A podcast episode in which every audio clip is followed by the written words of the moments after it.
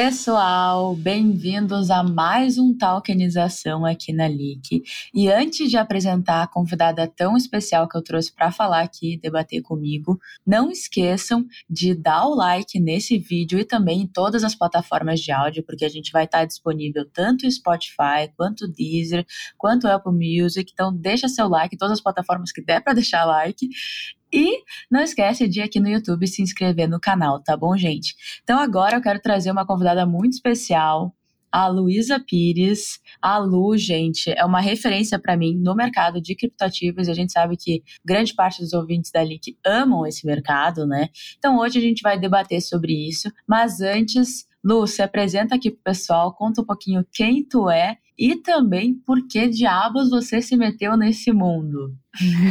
Oi, Bru, tudo bom? Oi, pessoal. Sejam muito bem-vindos. Acho que esse podcast vai ser bem interessante para gerar uma, uma disrupção aí no entendimento sobre algumas questões do mercado. Eu trabalho com cripto há muito tempo e na pessoa física eu já estou em cripto há oito anos. Trabalhava com planejamento financeiro, a demanda por, por cripto só cresceu. Num dado momento, o mercado tradicional começou a entender a necessidade do mercado de criptoativos e aí há quatro anos eu só trabalho com, com criptoativo junto ao mercado tradicional para a gente vir gerar essa disrupção no mercado tradicional. Trabalho, sou head de criptoativos na Levante, a gente faz esse trabalho dentre corretoras, de, dentre empresas, para que eles entendam a necessidade dessa adaptação para a Web3, tá? Então a gente trabalha muito forte nisso para que a gente consiga cada vez mais trazer o pessoal da Web 2 para a Web 3. E até para a gente deixar um pouco mais de, de contexto aqui, Lu, o que, que é essa tão falada Web 3.0, né? E por que tu acredita tanto nela?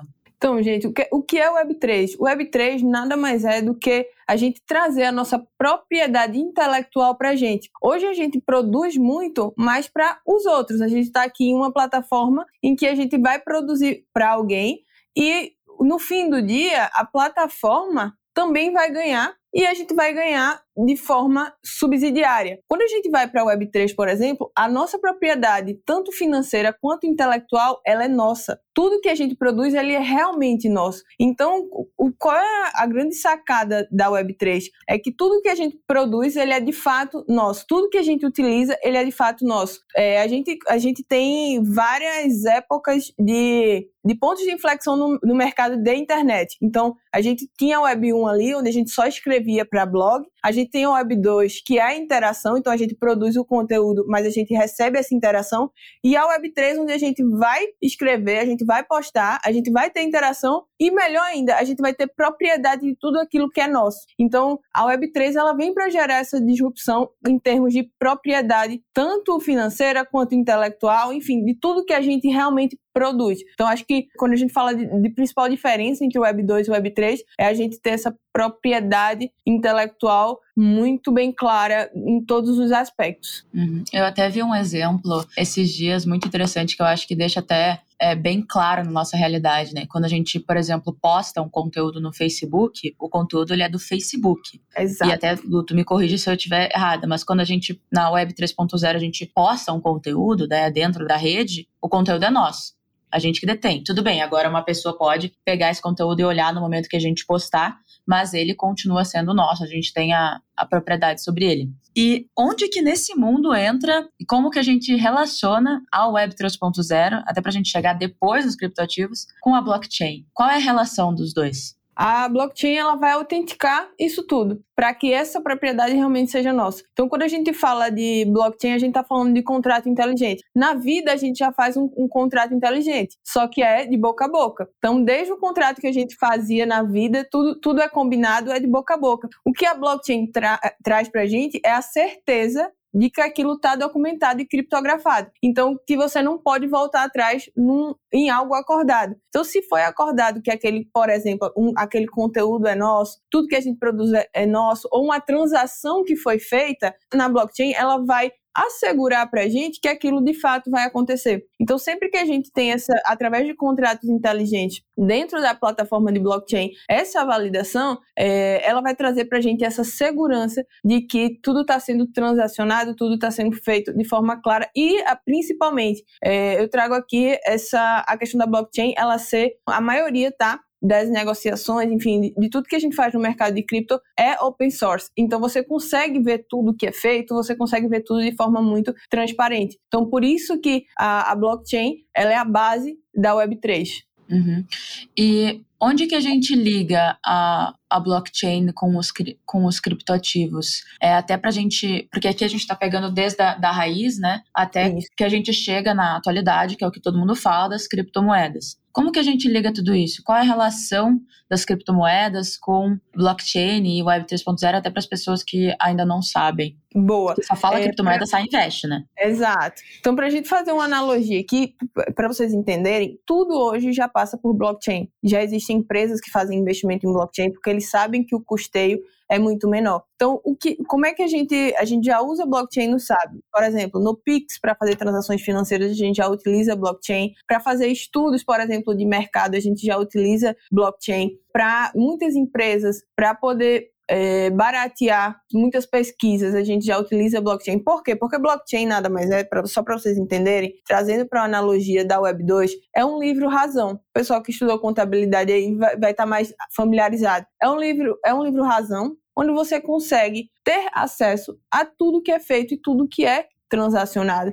E só que num big computador, um big computador em que a validação é feita através de vários computadores ao, ao redor do mundo. Você não precisa de um intermédio de terceiro para poder é, fazer com que isso seja validado. Você precisa do consenso de uma comunidade para que tudo seja validado. Então, quando você fala de criptoativo é, e blockchain, é, por que a base do criptoativo? Porque o criptoativo ele vem para democratizar. Então, quando a gente quer democratizar, a gente quer que é, sair do controle de uma pessoa só de uma entidade só, a gente quer sair desse controle de uma posição só, vamos dizer assim, para que a gente consiga democratizar isso. Então, como é que a gente faz isso? Através de blockchain. Tudo é validado se caso o consenso da comunidade esteja de acordo. Então, o, o cripto entrou muito nisso e se desenvolveu porque é justamente esse senso de Web3, esse senso de individualidade, em que tudo que você produz é seu, que cripto veio para falar assim, ó, eu consigo através de blockchain ter essas individualidades, porque as pessoas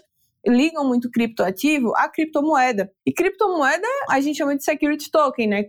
Criptomoeda vem muito para é, auxiliar essa questão de empresas, mas a blockchain em si ela já é usada para várias outras coisas. Infelizmente, as pessoas só olham para o lado do, da criptomoeda, mas o criptoativo é diferente da criptomoeda. Dentro de cripto a gente tem várias funções, então a gente tem que entender que é, é a gente não pode limitar cripto a somente a compra de um token. Isso seria muito pequeno para a dimensão de tudo que a gente tem hoje. E a blockchain ela é a base, ela é o alicerce para que isso tudo aconteça. Esse intermédio entre o mercado que a gente já vive hoje para um novo mercado as pessoas nem imaginam, né, a quantidade de coisas que já são, já são realizadas com base nisso.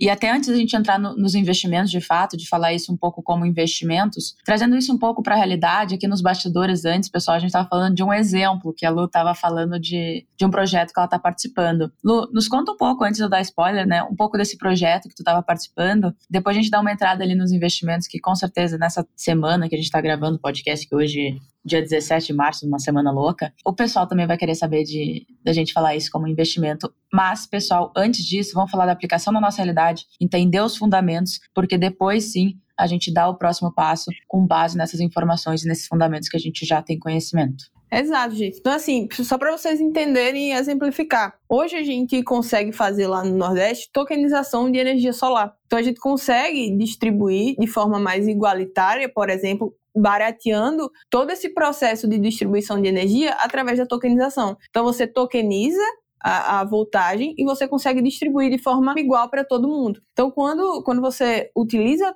a tokenização para isso, você consegue entender que não é só um criptomoeda. Você consegue ter vários projetos, principalmente de forma democrática, onde todos ganham proporcionalmente ao que, ao que é pago e ao que é feito, e você consegue, principalmente, que eu acho que é, que é a palavra, democratizar tudo que é enviado. Então, o, só para vocês entenderem, hoje a gente sabe que nem todo mundo tem acesso à energia solar. É, parece um pouco distante para as pessoas, mas é, o Nordeste, por exemplo, sofre uma grande deficiência nisso quando você vai para o interior. E através desse custo baixo de criar uma fazenda de energia solar, graças a Deus tem muito sol no Nordeste, então a voltagem recebida é muito alta, você consegue, através de tokenização, distribuir isso com o excedente que existe para a sua própria casa. Então você consegue rentabilizar isso e ainda distribuir para outras pessoas energia solar através de tokens, sem precisar passar por processo de empresa, sem precisar passar por dinâmica de terceiro, sem precisar estar tá custeando, por exemplo, a sua própria energia solar em casa. Então, tem vários pontos que você consegue o quê? Democratizar e fazer com que isso seja principalmente você consiga expandir isso de forma muito mais rápida e solucionar problemas de forma mais rápida. Então, tokenização nada mais é do que você conseguir resolver problemas de forma mais rápida e mais clara e principalmente mais transparente. Uhum. Vamos lá, deixa eu ver se eu entendi. Uma empresa ou enfim uma pessoa vai faz a sua fazenda de energia solar e ela através de uma uma instituição ela realiza os tokens e bota esses tokens a mercado e aí os, os, as pessoas ao redor da área, né, para poder fazer a distribuição ao redor da área, vão lá, compram os tokens e vão pagando, enfim, conforme vão tendo a energia elétrica. É assim? Você recebe proporcionalmente a quantidade de tokens. Um exemplo, esse projeto conta com nove usinas de energia. A gente já tem a primeira usina no interior do, do Rio Grande do Norte. Então, o que é que acontece? É um projeto que a gente tem rodadas de investimento, você compra a quantidade de tokens e proporcionalmente você recebe a, a partir do momento que as usinas vão sendo formadas e também proporcionalmente a energia vem sendo gerada. Então, é, é como se fosse um dividendo que você recebe por ter aquele, aquele token. Então, é, muita gente acha que é só a forma de equity token, né? Que é muito comum você distribuir é, esse, esses tokens de uma empresa. Mas no caso aqui, o que a gente está tokenizando é a energia e não a empresa. Tá? É, é isso que a gente precisa entender. A gente vai sempre ganhar, não no crescimento da empresa ou em qualquer coisa do gênero, a gente vai ganhar no crescimento da obtenção de energia. Então, acho isso muito massa, assim, você não ligar à empresa, você ligar ao funcionamento, né, ao ecossistema. É, até, até evita conflito de interesse de certa forma, né? Isso. Mas uma pessoa, por exemplo, uma pessoa que quer fazer isso, começar a, ela é do, enfim, do ramo de energia elétrica e ela quer começar a tokenizar a sua energia e, enfim, fazer o restante do processo. Essa pessoa ela teria que buscar uma, uma instituição, certo? Exato, ela, ela precisa procurar uma tokenizadora que consiga fazer esse processo. Eu acho que a Leak faz isso muito bem, né? Tokenizar Sim. com a mesmo. É, até puxando um pouco para investimentos, porque isso também faz parte da ligação com a Leak. É, a Leak hoje tem diversos investimentos de tokenização de renda fixa, né? Então, o que, que acontece? Muitas pessoas acham que a gente não consegue é, usufruir dessa tecnologia e ainda investir de forma segura. Mas o que, que tu acha sobre isso, Lu? Hoje a gente tem oportunidades para investir de forma segura, já dei um spoiler aqui que a gente tem, mas é, a gente tem essas oportunidades. E o que tu acha sobre isso, assim? É, é, é como eu disse para você, Bru, tokenizar é democratizar. Então, é, a gente sabe que o processo para fazer qualquer coisa no Brasil, é, ele é muito moroso. Então, demora muito, a gente tem que pegar 30 autorizações diferentes, é, bu é burocrático, é caro. Quando a gente fala de tokenização, é, de empresa, vamos, vamos para a debenture. A debenture, o cara só consegue comprar a debenture se tem acima de 5 mil reais, de 10 mil reais, de 15 mil reais. Você não consegue. A debenture, a gente não consegue fazer a debenture de um microempresário, a gente não consegue fazer uma debenture é, onde todo mundo possa utilizar ela. Então, assim, existem vários disclaimers e ainda por cima é um processo extremamente moroso em que você começa a, a querer fazer a emissão das suas debêntures e daqui a seis meses você consegue fazer essa emissão. Não é tão rápido. Quando a gente fala de tokenização nesse processo, primeiro, é rápido, é mais seguro porque está em blockchain. Então, tudo, e como a gente já comentou aqui, tudo é, tá no livrinho lá. Se você quiser é, saber qualquer coisa, você, a rede é open source, entra na rede, vê se, se é realmente aquilo existe, se, é, se a empresa tá ok, então você consegue entender tudo é, sobre a empresa e você consegue, por conta desse custo operacional menor, você consegue taxas dentro da renda fixa digital muito melhor. Então, eu acho que quando você fala de, desse ramo de renda fixa em cripto, tem tudo para crescer, porque você consegue um custo muito menor para o lado da empresa e você consegue entregar para a pessoa que quer investir uma rentabilidade melhor. Então, eu acho que é o casamento perfeito. É você não precisar tanto intermediário para poder investir em renda fixa digital. Acho que é o pulo do gato aí. Você consegue beneficiar principalmente o investidor final. Sim, eu até estava vendo recentemente um, um dos maiores benefícios uh, disso, né? Mas o, o, exemplo que eu vi recente era se a gente visse numa, numa venda de imóveis, né? Uma venda de imóveis através de tecnologia da Web 3.0, por exemplo, a gente faz o quê? A gente não precisa de intermediário. Uma venda de imóveis na realidade de hoje em dia, Existe Pô, muito custo que é, né? que é desprendido justamente por causa dos intermediários e, e, dentre outras coisas, né? Produtos de renda fixa, por exemplo, como hoje a gente tem na LIC, sim, produtos de renda fixa que oferecem uma boa rentabilidade. Justamente, parte disso é devido ao fato de que tem menos custo para ser emitido esse produto, né? Para a gente acessar esse produto. E hoje, enfim, a gente já tem diversas outras aplicações que a gente está falando até aqui. Mas, Lu, até puxando um pouco para os investimentos. Primeiro, fiquei curiosa falando isso agora depois de, de já um, um tempinho aqui, né? Mas eu fiquei curiosa. Oito anos no mercado cripto. Como foi esse primeiro passo? Como é que tu encontrou esse mercado? Cara, então, eu sempre fui muito apaixonada por tecnologia. Só que antigamente tinha aquele negócio, né? Quando você entra na faculdade, você faz engenharia, você faz medicina, ou você faz direito. Fora isso, o pai e a mãe ficam meio receosos. Então, assim, hoje em dia, graças a Deus, tudo mudou. Mas naquela época, eh, eu escolhi engenharia e só que eu queria as coisas muito ligadas à tecnologia. Então, eu não fiz engenharia civil, eu fiz engenharia de controle e automação. Então, eu amava estudar automação de máquina, melhoramento de máquina, processo de maquinários. E dentro da faculdade, a gente tinha um centro de tecnologia onde a gente já conseguia falar sobre programação. Eu, eu programo em algumas linguagens e a gente conseguia falar sobre programação lá no começo em Solidity, que é a programação da rede Ethereum. E a gente começou a estudar esse tipo de programação. Eu comecei a me apaixonar por programação em blockchain comecei a entender como, como era o processo de, de, de cripto e tudo mais. E aí comecei a me apaixonar pelo mercado financeiro em geral. Comecei a, a tirar certificação de mercado, aí viajei para fora, aí fiz é, curso de tecnologia lá fora. Quando eu voltei, comecei a trabalhar no mercado financeiro com planejamento financeiro e colocava cripto no planejamento financeiro dos meus clientes e ninguém entendia nada. Então, assim, tudo culminou a esse entendimento de que é a próxima internet. Então, quando eu, eu vi aquilo ali, eu me apaixonei disse, como é que eu não, não vou conseguir ficar sem falar disso para as pessoas? Comecei a falar sobre isso, ficou tão grande que hoje eu só, eu só não, né? Eu só trabalho com cripto de forma muito feliz. Assim, para mim, não existe mundo hoje sem você falar sobre Web3, sobre propriedades, sem, sem você falar que tudo que você produz tem que ser seu. Então, eu sou apaixonada por isso porque eu acho que é a verdadeira democracia de investimento. Então, é, quando, eu, quando eu decidi falar sobre cripto, crescer em cripto, entender sobre o mercado de cripto, foi muito nesse sentido, de o que é que eu realmente acredito, o que é que eu realmente quero para as próximas gerações, o que é que eu vou deixar, o que é que eu vou agregar.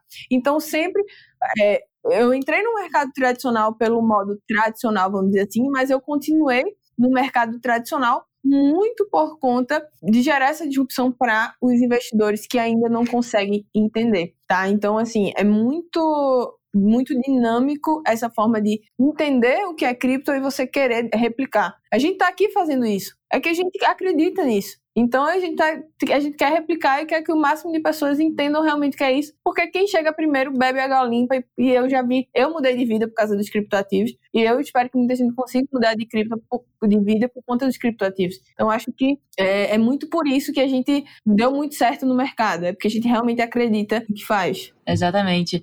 Muito legal ver, ouvir tua história, Lu. Assim, uma, tu entrou de uma forma diferente de muita gente, né? Tu entrou já com um conhecimento base do que tinha por trás e não querendo investir com a manada.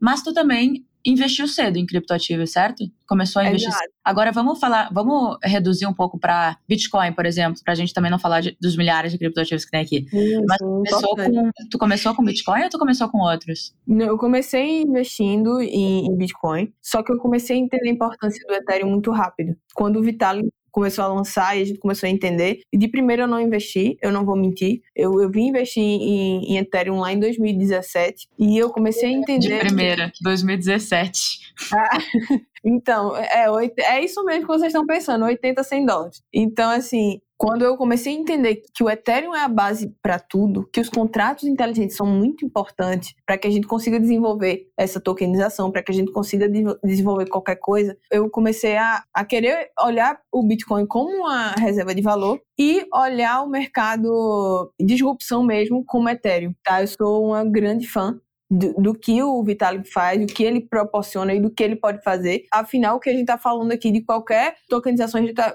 a, maioria das pessoas utilizam a rede Ethereum para poder tokenizar alguma coisa. Então, assim, eu comecei a investir no Bitcoin, mas eu comecei a entender muito rápido o que é um contrato inteligente. E hoje, para mim, a magia do contrato inteligente, que você não consegue voltar atrás de algo que já é acordado, é muito incrível. E que você Sim. consegue criar uma base para você fazer qualquer coisa. Você, qualquer coisa que você quiser tokenizar. Desde que desde um NFT, uma obra de arte, que a gente fala muito sobre isso, até uma ideia. Então a gente consegue tokenizar tudo através de contrato inteligente. Então, por Legal. isso que você investindo em Bitcoin, é, entendendo que era, sou apaixonada pelas propriedades do Bitcoin, mas eu sou fanzona de contrato inteligente. Não adianta, assim. Primeiro que eu aprendi a programar em contrato inteligente, né? Então não tem muito como eu esconder isso. Então, hoje, majoritariamente, assim, no, nos investimentos, tu é, tem posição em Ethereum, assim, por exemplo. Ethereum e tudo que fala de contrato inteligente e infraestrutura do mercado. Por tudo. exemplo, tem alguma oportunidade que tu esteja vendo agora, alguma coisa que tu esteja vendo no mercado? As pessoas falam muito que Solana morreu. Para mim, Burr Market serve para reestruturação. E o pessoal e a, e a equipe de devs da Solana está se desenvolvendo muito, está melhorando, está sendo, tá fazendo com que a rede tenha mais robustez, tem algumas falhas na rede e eles estão usando o Burr Market para melhorar isso. Então é, é no Burr Market que a gente vê que a empresa está realmente é, apostando no desenvolvimento e as empresas que realmente estavam ali por conta da injeção de liquidez. Então a gente vai ver muita cripto morrer, mas os contratos inteligentes e as infraestruturas de mercado a gente só está vendo crescer. Então, é, Solana é uma cripto que eu olho muito para frente. O Ethereum tem problema de, de, escalabilidade e a rede é cara. A gente tem tokens para solucionar esse problema de escalabilidade do Ethereum, como Polygon, como Optimus. Tem alguns tokens ali que resolvem esse problema, que tem um potencial enorme de é, exponencialização. Mas a gente tem outras redes que podem ser criadas. A rede da Avalanche é uma rede incrível que eu gosto também de smart contract.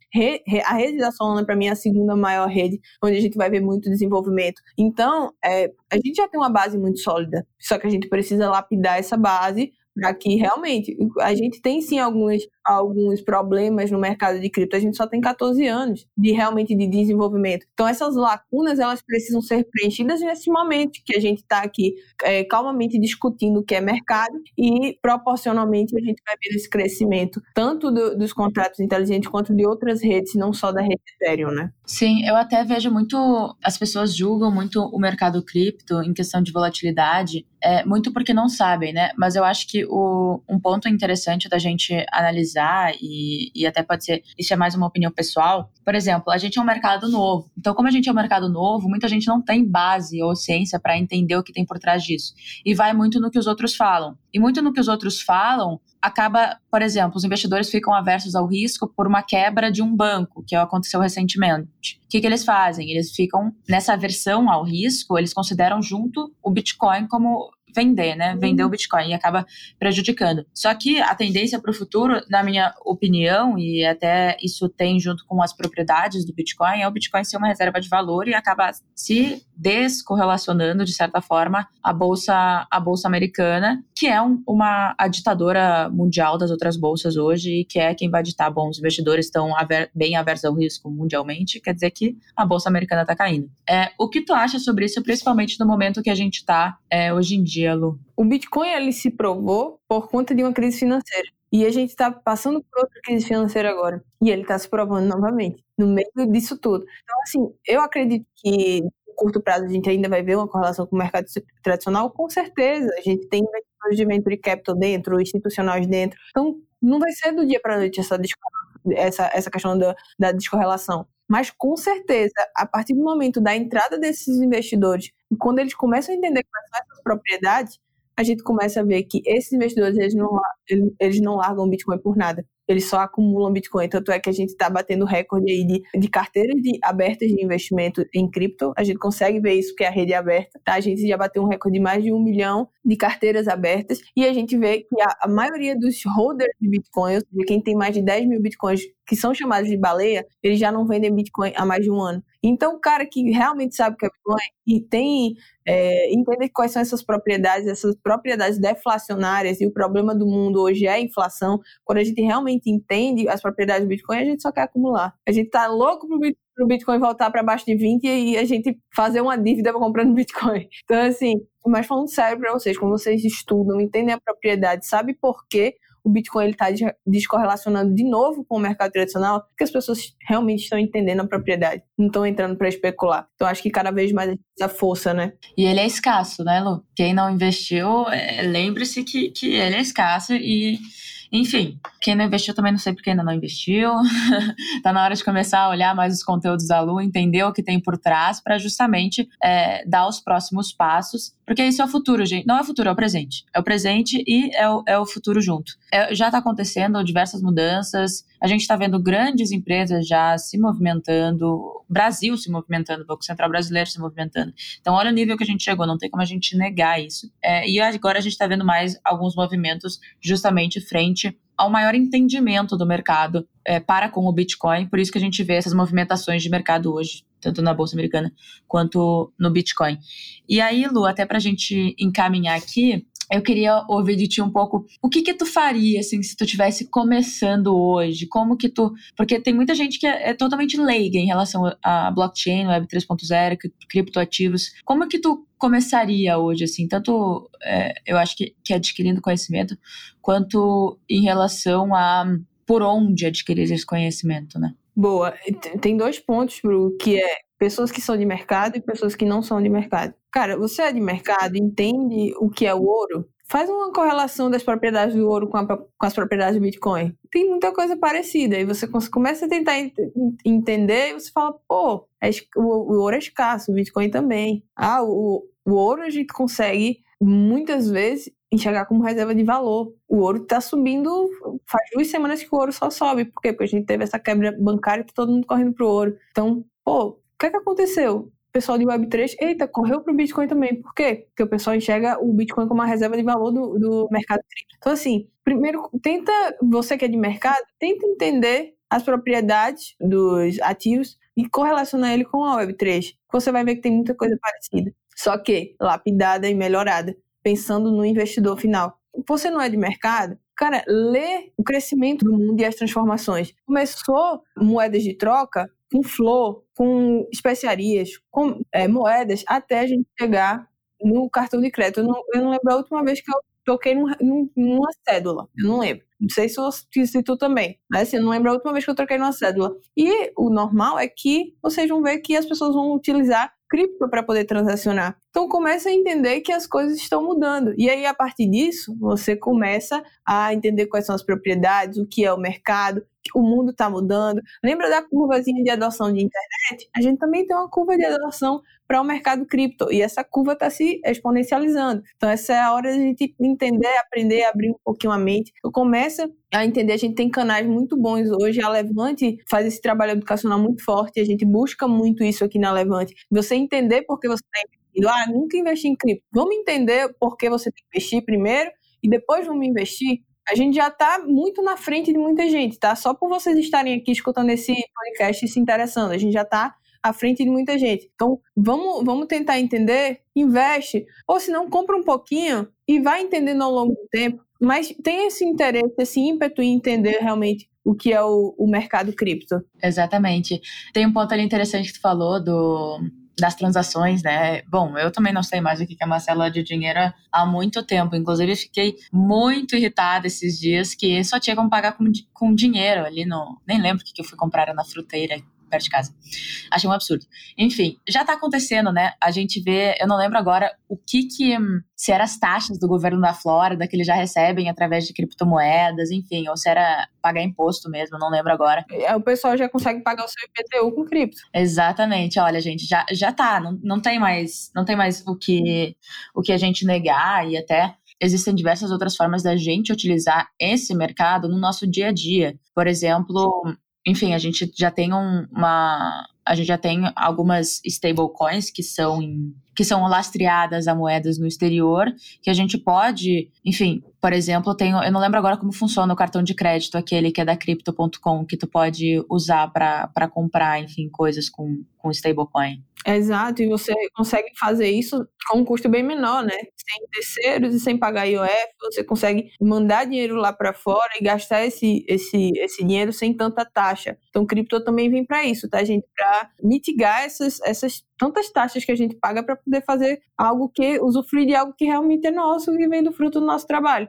Então, tudo que, que é utilizado no mercado de, de cripto é justamente para você. Eu sei que, tá, que eu estou sendo repetitiva aqui, mas é para vocês entenderem que é para a gente só utilizar o que realmente é nosso, sem ter que pegar 30% de tudo que a gente construiu e ter que dar para outra pessoa, para outra entidade ou para qualquer coisa, sendo que aquilo é nosso. Então, é, quando existem esses, essa, essas novas formas de comprar, de vender, de investir, fica atento, porque é como eu disse, a gente começou lá trocando especiaria, hoje a gente já está nessa evolução, então a gente já só está dando mais um passo nesse, nesse quando a gente fala de meio de pagamento, desse tipo de transação. Perfeito, Lu. E Lu, primeiro, muito obrigada, que nosso papo eu tenho certeza que agregou para muita gente e vai dar um gostinho para todo mundo aí, dar o primeiro passo no mercado de criptoativos. Como é que as pessoas te encontram hoje nas redes sociais? Como elas conseguem mais ouvir um pouquinho desse teu conteúdo tão sensacional que trouxe um pedacinho dele aqui pra gente? Pessoal, quem entrar em contato com a gente, levante.com.br, tá? Tem lá nossas redes, vocês conseguem entrar em contato diretamente com a gente. É, meu Instagram é Luísa Pires, underline Luísa com S, então entre em contato lá comigo. Dentro do meu Instagram tem um canal gratuito do Telegram lá na minha bio, onde você consegue clicar lá e eu solto conteúdo gratuito para vocês começarem a entender esse mercado e essa dinâmica de transição do mercado tradicional para o, é, o, mercado cripto. A gente tá, é muito ligado para o educacional, então entra em contato com a gente. Na rede social também, Levanta Investimentos, você consegue também achar a gente. É, gente, e obviamente não esqueçam aqui de dar o like é, em todas as plataformas de áudio e também se inscrever no canal da Leak. O meu Instagram é eubrunabins, então é bem fácil, tanto o Instagram, TikTok, as redes é eubrunabins. E muito obrigado a todos que nos ouviram até o final, tenho certeza que vocês conseguiram aprender muito com a gente. E esse podcast é toda terça-feira às 18 horas, então não percam, já deixa todos os sininhos aí ativados, todas as redes que der para ativar, tá bom? Muito obrigada, Lu, muito obrigada a todos e um beijão.